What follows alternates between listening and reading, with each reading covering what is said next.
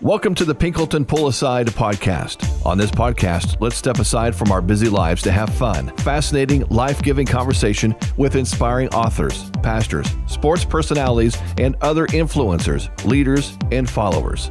Sit back, grab some coffee, or head down the road, and let's get the good and gold from today's guest. Here's Jeff Pinkleton, Executive Director of the Gathering of the Miami Valley, where their mission is to connect men to men and men to God. Hello, friends. Welcome again today to another uh, episode edition of the Pinkleton Pull Aside podcast, where we like to talk all things life, leadership, lessons therein, and it happens to fall many times over into the world of sports, books, comedians, people with a story to tell. You name it. And uh, I'm excited today. We're having we're having a conversation with a guy. I went back and looked uh, we've known of each other. We've never met in person, but we've had emails and probably some text and phone calls. Um, now on Zoom uh, with Chad Cannon, who I first met through bringing in years ago Michael Franzese, uh, who came and spoke for us. And Michael uh, has an incredible story. People should Google his story. Chad obviously got to know him really well. Many years. How many? How many years did you work with Michael with Outreach? About five or six. Okay. Now, I'm going to tell you real quick. This is already going off script. I go quickly off script. So, I was at a restaurant near us, in between where I am now in Bellefontaine and in Springfield, at a place called Farmer's Daughter. It's exactly what you think it is. It's home cooking at its finest, big plate, big food. And I was meeting with one of our guys the other day, and I told him the greatest, one of the greatest stories we've ever had in a gathering with a breakfast speaker. Michael was here, I think, for the longest time anybody came and stayed with us. And he stayed at a really cool bread and breakfast. Mm.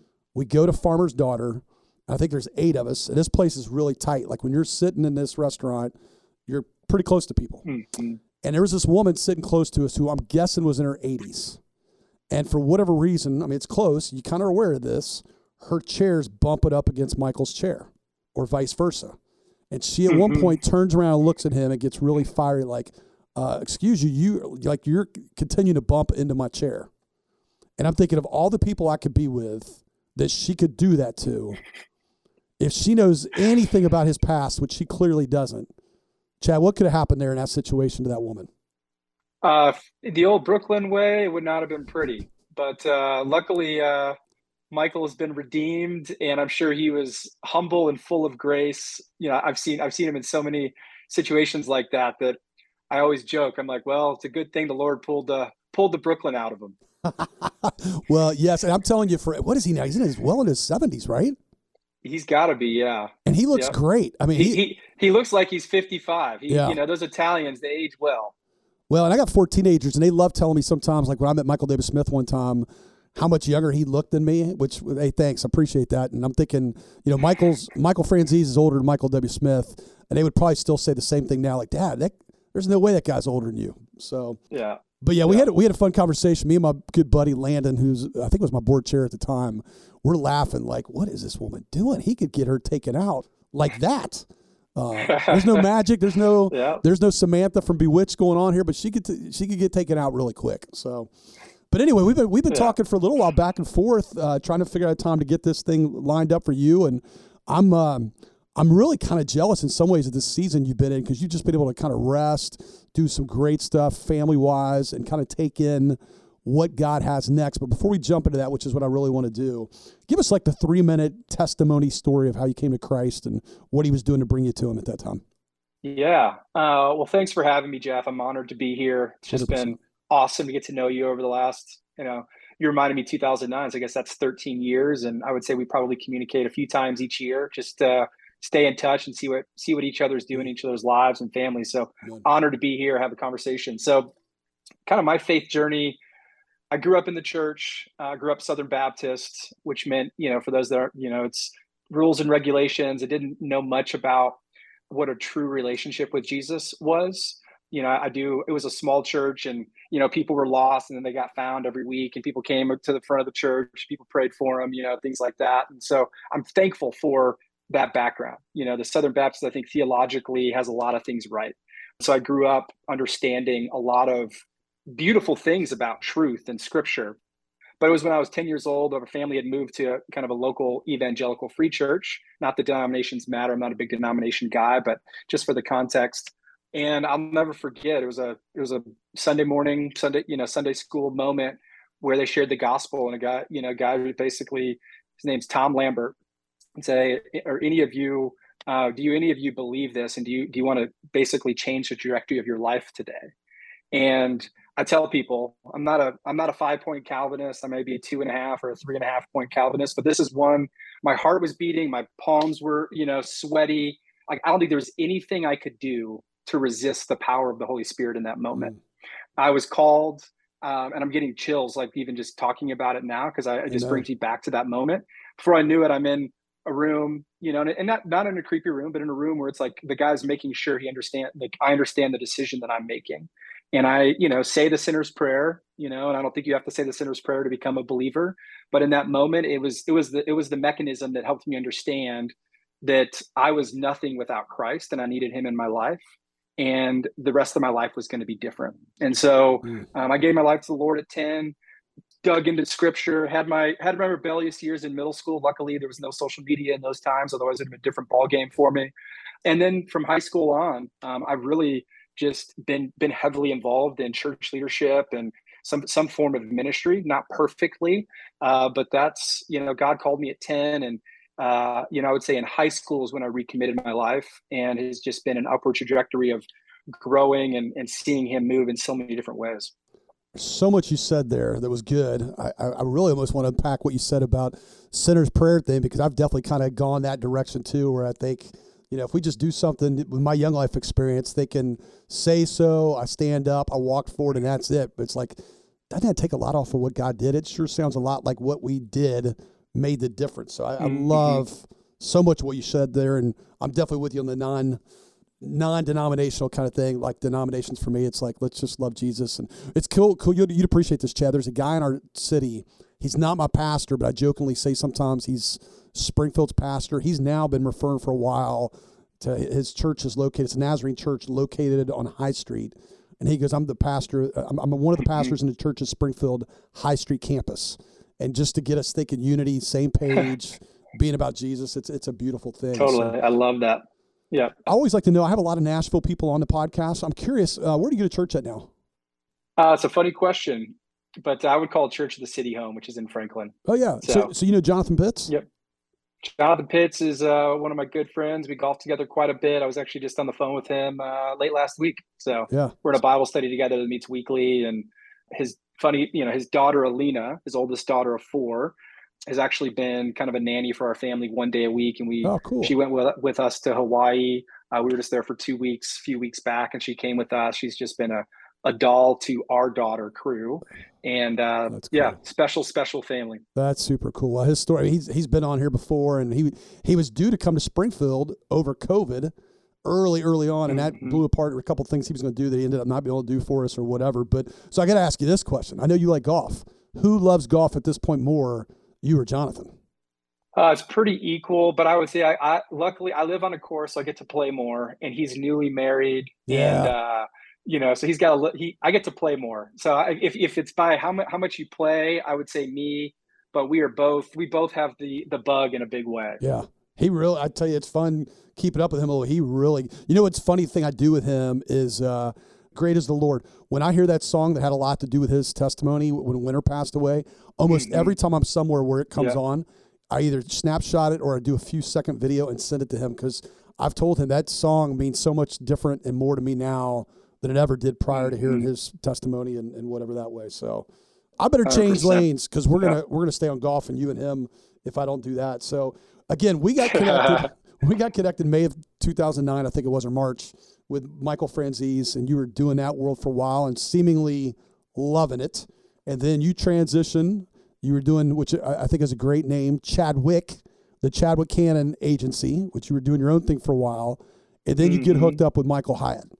What about each of those stages? Talk about yeah. them, and what did you? How did you learn and grow through each of those seasons? That's kind of prepared you for where you are now. Man, great question. Um, and this may be the most long-winded question because I'm, I, you know, I've spent a lot of time over the, the, summer kind of processing all of this and what are the things that that I learned in each of these that's ultimately set me up for what I'm doing now. But in short, I got put into leadership at such an early age. I was 22 years old when I started at Outreach, which was it's a, it's a, church marketing communications company. So we helped churches basically grow. That was our that was our motto. And I oversaw the speakers bureaus. That's how you and I met. I was booking speakers in churches. Michael Franzese was one of those. Um, I took over that division when it was it was a fledgling, doing about half a million dollars, but not profitable. And literally, the owner just gave me this opportunity and said, because I had been selling and I was just an agent and was succeeding. It's like, hey, I'll give you a year to turn this thing around. And I was like, all right, here's what I would do. And gave me the opportunity, you know, within two years, it was a $4 million division, the most profitable division in the, in the organization, which led me to getting promoted to VP of sales and marketing for the whole company. So we had, you know, I had 30 direct reports, all of that. Such a great learning experience. In my early 20s we went through the recession 2008 i was at the table with people 20 years older than me making really hard decisions. So i learned so much i'm so grateful for that time. You know scott evans is a mentor of mine owner company still you know growing and blowing in colorado springs. But they decided to move from california to colorado springs tax purposes um, you know better better business state like you know than than california. And so we decided, my wife and I said we didn't want to do that. I had kind of done everything that I could there other than owning the company. And that was Scott was young. That wasn't happening anytime soon. And so moved back to Nashville, uh, where I met my wife about 20 years ago.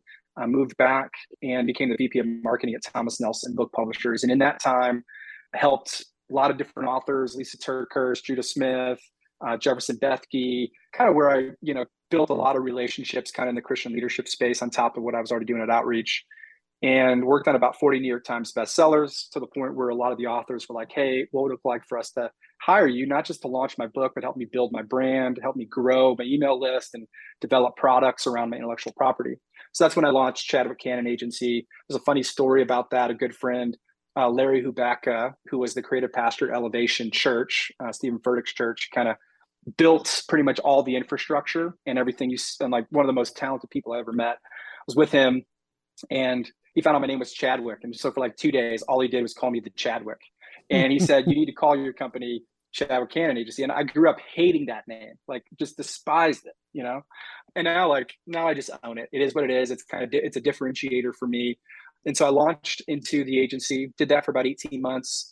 Michael uh, was a client of mine, Michael Hyatt, which is, you know, I had a handful of clients. The agency exploded way way past my exceeded my expectations you know almost doing $2 million in 18 months and had a team. And i actually went to michael and i said hey uh, we're going to have to figure out an exit strategy. Like uh, you're you're only 10% of our company's revenue but 50% of my personal time. And the agency's changing. Um, i love what you guys are doing. I'm committed to it but we need to come up with a six to nine month exit strategy. I'll train whoever. They were super gracious and then two or three days went by and they're like, hey, what, what would it look like for us to hire you? And so I made an offer I didn't think they'd say yes to.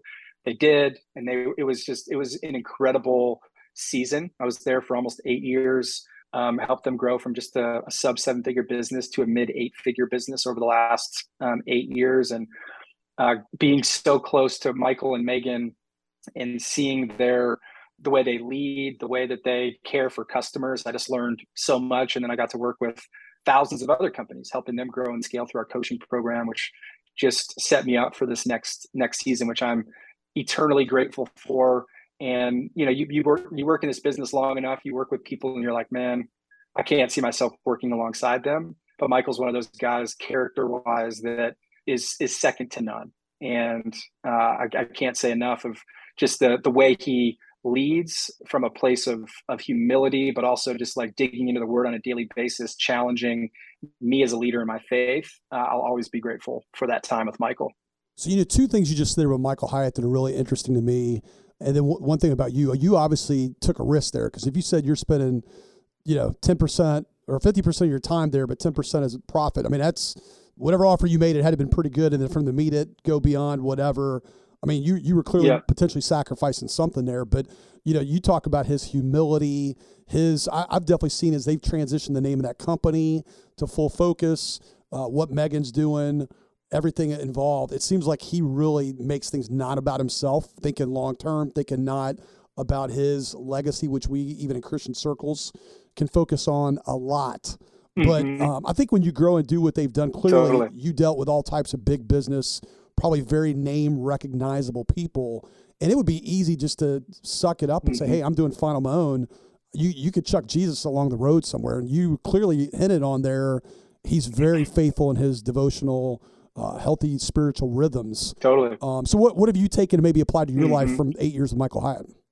Yeah, it's a great question. And one of the things I would say, a lot of people ask me, is like, hey, what what's the secret sauce that Michael had that his company has grown and scaled the way that it has compared to other people that started around the same time, kind of similar? And I said, Michael had the experience of being a leader, running a half billion dollar company before, and he hired people, not necessarily smarter than him, uh, but people he hired high level people and not just kind of grunt workers. He hired people, other visionaries like myself, his daughter Megan, um, Joel Miller, people that had a bigger vision than maybe he even had for the future of the company.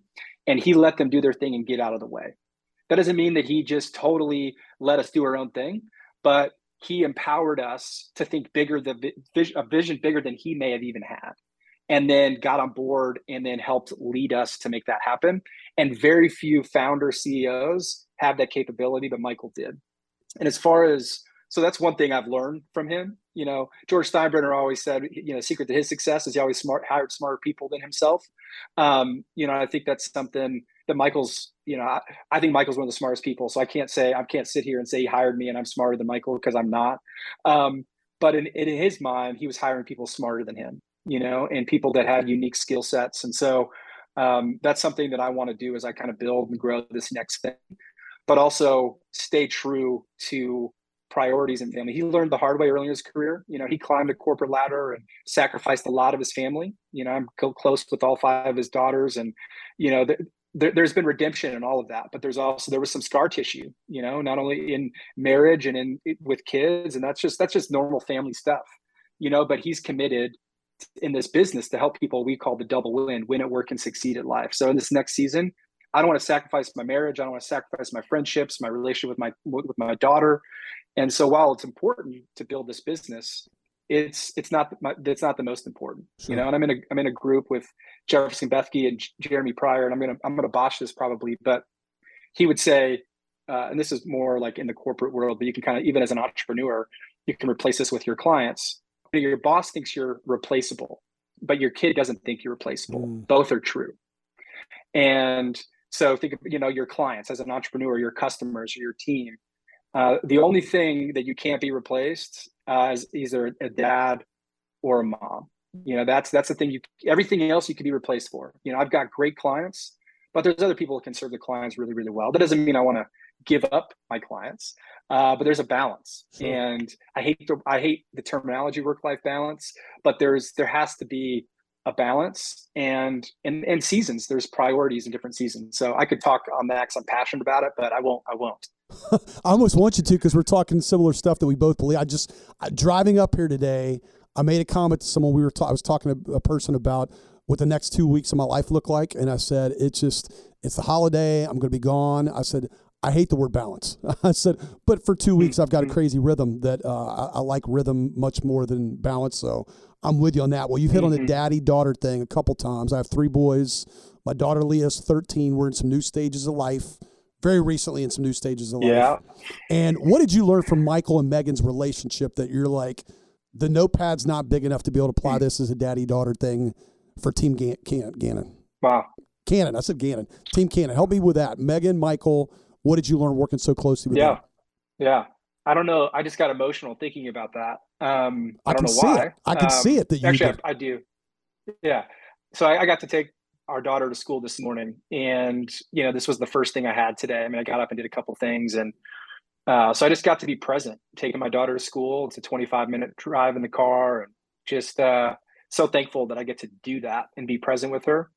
Um, but one of the things i think i learned from michael and megan and i've, I've worked in kind of family situations before where it's uh, there's kids working for either the mom or the dad in different situations. And sometimes it's like really professional and you actually call people by the name their name rather than like mom or dad. One of the things that I, I always loved is megan still always refers to michael as dad I don't know mm-hmm. why. Like there's something endearing to it, even on the podcast, business meetings, and it doesn't mean that it can't that that's not professional. It's it's uh, there's a beauty between daughter and dad, mm. you know, and but also like there's really healthy lines between business and family. They don't talk about business on the weekend when they get together. You know, it's a big thing for them. You know, there's in the business there were no sacred cows just because like there were three or four years in the business i was the only person in the executive team that wasn't family. And i never felt like i wasn't family. I mm. never felt like i had to fight the family. You know you hear you see the the show on hbo succession you know which is all this like this toxicity in a family environment. There was none of that. It was extremely extremely healthy. And so you know just being able to admire the way that a daughter and a dad could work together, make each other stronger, sharper, better without the toxicity of like all the family drama in the mix of it. Not that there was like, but you know, just with family comes that stuff, you know, and never brought that into the workplace, which I, I think says a lot about both of their character and leadership. Well, there's obviously a lot you can take and apply to your personal life as a dad there. One of the things I would bet we share in common as well is I've constantly said between the many, many breakfasts we've now done over the years, you know, Michael was one of the first people. We got a new one coming up October 27th with Brant Hansen. And I tell people I've been incredibly blessed. The podcast is no different. The people I've got to interact with, the people would ask me, so what are they like? Or you know, you interact with them, they come spend time with me, or even a, a thing like you and I are doing. I said almost without fail, every person I've ever interacted with is better than you think. Like however you hope they are, they're better than that. And you know, it sounds like you had that experience with Michael. I mean, I'm, I'm sensing that. I, I, often get on these these podcasts and think, man, I could totally see me and this person hanging out. I definitely have sensed that even before with you. But uh, when you've gone through this process, especially in this time of waiting, and I know your your email that went out, and I got I was on that email list, just kind of blew me away. Like it was thorough, it was vulnerable. I felt like people got a great look into your heart. What have you learned about discerning God's will? And not so much, I don't want to be too broad with that, but like specifically in this season of life for you, Chad, as a husband, as a dad, as a business owner, whatever, like what would you tell people? Like, here are things you need to get know when you're in a season that, let's face it, it's probably somewhat scary. It's somewhat like, where do we go? Things could mm-hmm. not go how you think. It could blow up in a great way. What have you learned? It's like, no matter what I do the rest of my life, I will treasure knowing this about the Lord mm. through this process. Ooh, wow, uh, that could be a three-hour talk right sure. there. But uh, trying to trying to summarize into a couple just initial thoughts that come to mind. I've always been my my wife and I have always been people that take risks. We moved our family from Nashville, Tennessee to Dallas. 10 months later, we moved to San Diego. We moved back to Nashville. We've taken some big real estate risks. And I feel like the Lord has blessed each and every one of those things because of because of taking the risk but not doing it for our own gain, but for dreams that we have as a family around the mission statement we have around being hospitable and life giving and generous and all of those things. And so we always pray, Lord, open doors and close doors. So we move until a door is closed, you know, and once that door is closed, it's we were saying that's God, you know, and um, so we don't do analysis paralysis. We do pray, we seek the Lord, all those types of things. Um, you know, and I think the other that I would say, and, and I've done this imperfectly. Oh, you know, my 16 years of marriage. This is something I've learned from others that are much wiser than me. But your wife is going to be the best barometer of how your marriage is going. Mm. And so when your wife comes to you and says, "Hey, it doesn't feel right," rather than making excuses, really wrestle to the ground. Okay, what what is that? What's what have I done to cause that? And I I am the first to defend and be like, well, what about this and this and this and this, all the things I'm doing, you know, and it it, doesn't when you do that, it doesn't go well. Just shut up, process, you know, and I, and I would just and and really think through, okay, where where am I failing, you know, and and even in that email, like we we took the summer and you know my work schedule was lighter than than usual but it was more than we thought we were going to when we signed up for leaving michael you know in full focus in in april and so she was super gracious and help, you know, allowing me to not even allowing me, but championing me to kind of take on the handful of clients that I did take on while we were trying to figure out what's next. So I would just say for me, like, you know, I think there's some people that really struggle to seek God's will and then they and they struggle with an analysis paralysis rather than, you know, the Lord said says go. More times than he says, wait for me to tell you where to go, mm. he says go, yeah. and then he shows up, you know. And so Um, I would just say go until the door closes and just keep your ear to the ground and your eyes to where the spirit's moving and just keep going. Well, you said so many good things there. I love, and I'm, I'm totally challenged by the risk stuff and really wanting to, as you said it, I felt a quickening in my spirit about doing more of that. I think we often talk and, and, and almost seek God thinking there's a, a door that's going to open versus doors. And I've used that a lot in my mm-hmm. path of saying, okay, when God brought me into the gathering, it was doors opening and keep going until it shuts. Um, mm-hmm. I, I love how much you made your wife a part of that equation. Like, I think I try to be careful not to say things even flippantly that have no theological value. And I've often said, I stole this from somebody about uh, our wives often being Holy Spirit number two. And I never yep. feel like that. I never feel like that's a bad thing to say. It always feels when it comes out of my mouth like I think our wives kind of. I think God has done something with our wives to make them this this backup check if we need it. Like, what are they discerning? Where do they have a mm-hmm. reader that I don't have? man, Chad, there was just a lot really good that you said there. So thanks for. I think that's going to be a thing when people later hear this. Thanks, they're going to tell me like Jeff, that part Chad was talking about with discerning and his wife, and that's good stuff. We're going to move on. We got these rapid five, quick hitting, quick answers. I think you're going to kill this. So I'm super excited about your answers here. What is your favorite childhood snack or cereal? Uh, cereal, cinnamon toast crunch. Still love it to this day, and Sour Patch Kids. You know, move in the movie Sour Patch Kids, or that's where I, that's when I eat Sour Patch Kids. I go to a movie and I, I like try to figure out how long I can make a, a, bag of Sour Patch Kids last in a movie. I want to enjoy it the whole movie. That's great. Well, cinnamon, cinnamon and then toast... my stomach hates me for the next few hours. I, bet. I bet that's true. Cinnamon Toast Crunch, I think, is a great one because I really love that one too. And I think no matter what brand it is or who's trying to steal it, they all come off really good. It's just a simple, great formula. So uh, next for you, Chad, and I want to call you Chadwick because – it is a great name. I mean, think about it. Boseman. Hey, Boseman launched. Go, go, go for it. It used to be I only heard Chadwick when I was in trouble. So, but now it's not the case. So you can you can use it. Yeah, Boseman made it great, if nothing else. So, what is your favorite yeah. book you most like to gift to other people? And this is so easy. In a pit with a lion on a snowy day. Mark Batterson, his first kind of big big book. That was just transformational for me. If you have not read that book, you need to need to get it. I don't want to give it away, but uh, the way he unpacks the story of Benaiah and what that means for us and our calling as men and mm-hmm. you know doing stuff around the injustices in the world or whatever you know not just in the world but just in, in your own community in your own world and it's a book i read every year and when i go to places where it's like hey bring the book that's most impacted you it's easy in a pit with the lion on a snowy day I, you've challenged me now to want to read it again i have uh um, I, the a pastor friend of mine who I wasn't super close to gave me that years ago. Mark and I have established some level of a relationship. I've been able to introduce him to some others who they've established relationships with him, and we're I'm actually in the middle right now of day five of the 40 day draw the circle journey with 23 people right now.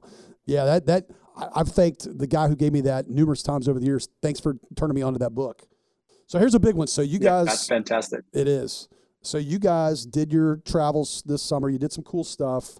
And let's say you leave Nashville and you're heading to Florida or you're going west, and all of a sudden somebody's got to go to the bathroom, your wife, your daughter, and it's like, okay, we were ready to stop in like 15 minutes, but now we got to stop. I'm not stopping again. We can stop right here. These three restaurants, and you've covered the territory to go to all of them. In and Out Burger, McDonald's, Chick fil A. Where does Team Cannon go? Uh, well, none of those. I would go right now. The one, I mean, of those three, I would say In and Out. The reason being is we don't have like we have Chick Fil A, we don't have In and Out here, and so when you go west, it's like yeah, I want to check out In and Out. But right now, we're we're obsessed with Whataburger, which Whataburger is kind of spreading from Texas and now here, but we always go to 30A or in November, you know, Rosemary Beach area down in Florida and as soon as we get into the Florida area, there's a Whataburger about 20 minutes from our destination. And it's like, it's a stop that we are, we look forward to and we're salivating for like an hour beforehand. And it's just, just, you know, it's, it's just great. I don't know what to say. Just great. So since you're in Nashville and this is not a lot of places, even though it's a chain, I got to know, do you like backyard burger? No. I must. Have I mean, a- it's not like I, it's not like I dislike it, but I like their milkshakes more than than the burger. Okay because a lot of people don't have backyard burger, but I really like backyard burger. So, um, yeah. Okay, well, I get your answer. That totally makes sense since, uh, yeah, if you go west, you're not getting the option for In and Out like you are out there. So, I bet you have a great answer to this. What movie pulls you in every time you see it, if it stumble, you stumble upon it, you're like, we got to watch this. Gladiator, phenomenal movie. Russell Crowe killed it. I just, I don't know. I don't know what about like it does something to my like just like inner being that gets me jazzed and makes me think I can conquer the world. I don't know why, but uh, it's it's it's a special movie for me. So I take guys many years, father son trip or a men's trip to Montana to Burnt Fork Ranch, and there's some clips in that movie we see every time. And I think that answer's probably been given maybe more than any other answer on this podcast is uh, Gladiator. People wow. eat it up. So yeah. Now this is going to be an interesting answer. Knowing you're a big hat guy, you always have some cool hats. But what is your all-time favorite, maybe older school favorite trendy clothing item that you still hold on to? Man, um, I don't know. I mean, like, so I thought you were going to go new, and so this brand Anetik, A N E T I K, okay, is by far like it's the most comfy. Like it, it puts Lulu and Vuori to shame. Lululemon and Vuori to shame. Um, it's UPF 30, so I can golf in this. Um, even if it's hot, I'm wearing a long sleeve right now. It actually cools me down. It's it's the best brand right now. Trendy that I love, man. I just I like a good old fashioned white T-shirt just to to lounge around in and hang. And uh, I'm I'm more like new cutting edge. You know, we're recording this in the day that Apple's kind of unveiling kind of the iPhone 14, all the new stuff today, and I like blocked that day out. Like I'm so I'm like I'm a, the new shiny object guy. So I'm not I'm not for like the old tradition. I like kind of the new stuff. So I'm always forward, future thinking on that type of thing. So two things that you must not struggle with pit stains if you're a big white t-shirt guy. So good for you if uh, you have no problems there. Yeah, or you just you just have enough that when the pits start showing, you just uh, you just throw them away. There you go. You know? and, t- and, tell me the name again. Yeah, I can see it on your shirt, but I can't. Either my English is bad. It's called Anetik. A N E T I K. So they're really owning kind of the fishing and golf space. Okay. So like it's out, but like I would just say everyday use. Um, they've got long sleeve. Like this is a really thin hoodie that like I can wear and it's like I, I wear this to golf in 100 degree weather because sure. when I sweat it actually cools me down yeah. and it protects me from the sun. It's just it's a game changer. I'm totally checking out because I a friend of mine's kind of got me into Orvis a bit, but that looks pretty cool and. And uh, if nothing else, they should be sponsoring you for something or me for this podcast. We'll we'll keep talking them up and see what happens. So, um, well, we only have time for a couple more questions, so I'm hoping we're going to get you back because this has been a great conversation. I think we could go a whole lot longer. But let me ask you this: I, I think you're you're going to be a great person to ask this question to because I love this question. What these days, very current, makes you joyful? What makes you sad? What makes you laugh? And what makes you mad? Wow, man, that's a those are some loaded questions in today's uh, yeah today's culture. You know, I, I would say joyful it's just on it like I live in a golf community and so everyone here loves golf and I would just say relationships un, like unexpected conversations like we went out after dinner and we were going to walk our dog kind of down the fairway and we ended up running into a friend they've got two kiddos and just seeing our kids mm. play while we had this conversation was just like so full of joy. We got these crazy photos like just you know unexpected way to finish the night but it was so awesome you know and love that. um, there's a lot of stories around how god got us here and what god's doing with us here and it's just kind of it, that, that brings us brings me joy you know. Uh, what makes me sad um, honestly the the lack of ability to have a conversation with someone you disagree with today in culture. Mm. it's it's kind of probably the thing that makes me mad too is just the way that the world is set up, whether it be the echo chambers that are created on social media or now even in the news media, I think even if people that are kind of polar opposites, we probably agree on 85 to 90% of all the all, all the big stuff, but it's 10 or 15%, maybe even less than that, that we disagree on and that we allow ourselves to be so polarized over those things rather than being willing to have a conversation, still be friends, even though we disagree on you know, I hate to say it, maybe abortion, maybe, mm. you know, uh, some of the other, the gender stuff that's happening, you know, like we can disagree, you know, and stuff like that. You know, I'm, you know, the Aldeans live here in that, in our, in our community. And, you know, they're going through pretty public thing where Brittany just basically shared, you know, that she was glad that she didn't, you know, there wasn't propaganda when she was a tomboy growing up, thinking that maybe she was a different gender. And she's thankful to her parents that they didn't you know allow her to do that. And then she got just tore alive you know and and she's the she's probably the most like level-headed on this and willing to have people disagree with her mm-hmm. and just see how like country music has tried to you know certain people in country music chew her up and spit her out. And it's just like that stuff makes me sad and mad because if someone were to have a conversation with Brittany around the table, you would be like, yeah, that totally is reasonable. It makes sense, you know? Wow. wow. So, and then laugh, you know, I mean, I just, in, any time with my daughter, my daughter is a hoot. How old is she now? And she's five. Okay. She'll be six in November. So she is, she's my mini me. She's always negotiating, um, you know, and with drives you? my wife nuts. Does she negotiate so, with you and your wife? Oh yeah. Or with anyone, you know, she, if she wants something, so like the other day, she's at the top of the stairs and we were getting ready to leave. I forget where we were going. but we were going to a friend's house. And she's like, Can I please bring some blocks and you know, all this like just very few things? And we're like, Yes. And she goes, Good, because I already and then she like brought them from the side of the stairs and was like, Good, because I already packed them, you know? She's and, ready for and it. if we said no, she was gonna negotiate. I know she was. You know, she had the whole thing planned out. Well, I guess if part of discipleship is you want people to go further than you did, you're doing your job, yeah. right? Yeah, hundred percent. Wow, that's great. Well, Chad, it's been great having you on. I it took a while. I'm glad we kind of saw saw this thing through and had uh, hopefully a good right time for you with some space since you've uh, tried to carve that out. And uh, like I said, I got a couple more questions, so we could still do a, a, a second part here at some point. And I think as I develop this podcast and think about people I want to have on, you know, once a year, somewhat semi consistently, I, I could see you definitely being one of those. And uh, what what so you've referenced your golf course a couple times. What golf course do you live on there in Nashville? Uh, Troubadour Golf and Field Club. So we're down in College Grove, just about 25 minutes southeast of Franklin, 35 oh, wow. minutes from the airport. It's uh, it's it's a great spot. So you're you're a ways away from Nashville. I mean, because if you're that far from Franklin, you're you're you're almost. I mean, you're heading towards yeah, the Alabama kinda, line. Yeah, it's just hard to get to. You know, like, uh, but it's as the crow flies, like only 15 miles from the airport. But you just have to kind of go around to get there, and so it's not too bad. But you know, it's far enough out that you know I was a city guy when Julie and I moved here eight years ago. We're like, we're never leaving south of the city, and we just keep keep going further yeah. south. And you know, as the world keeps kind of doing, we're like, oh, sure. we never thought we'd be behind a gate, and now we're behind a gate, yeah. and uh, we're okay with it. Gotcha, gotcha.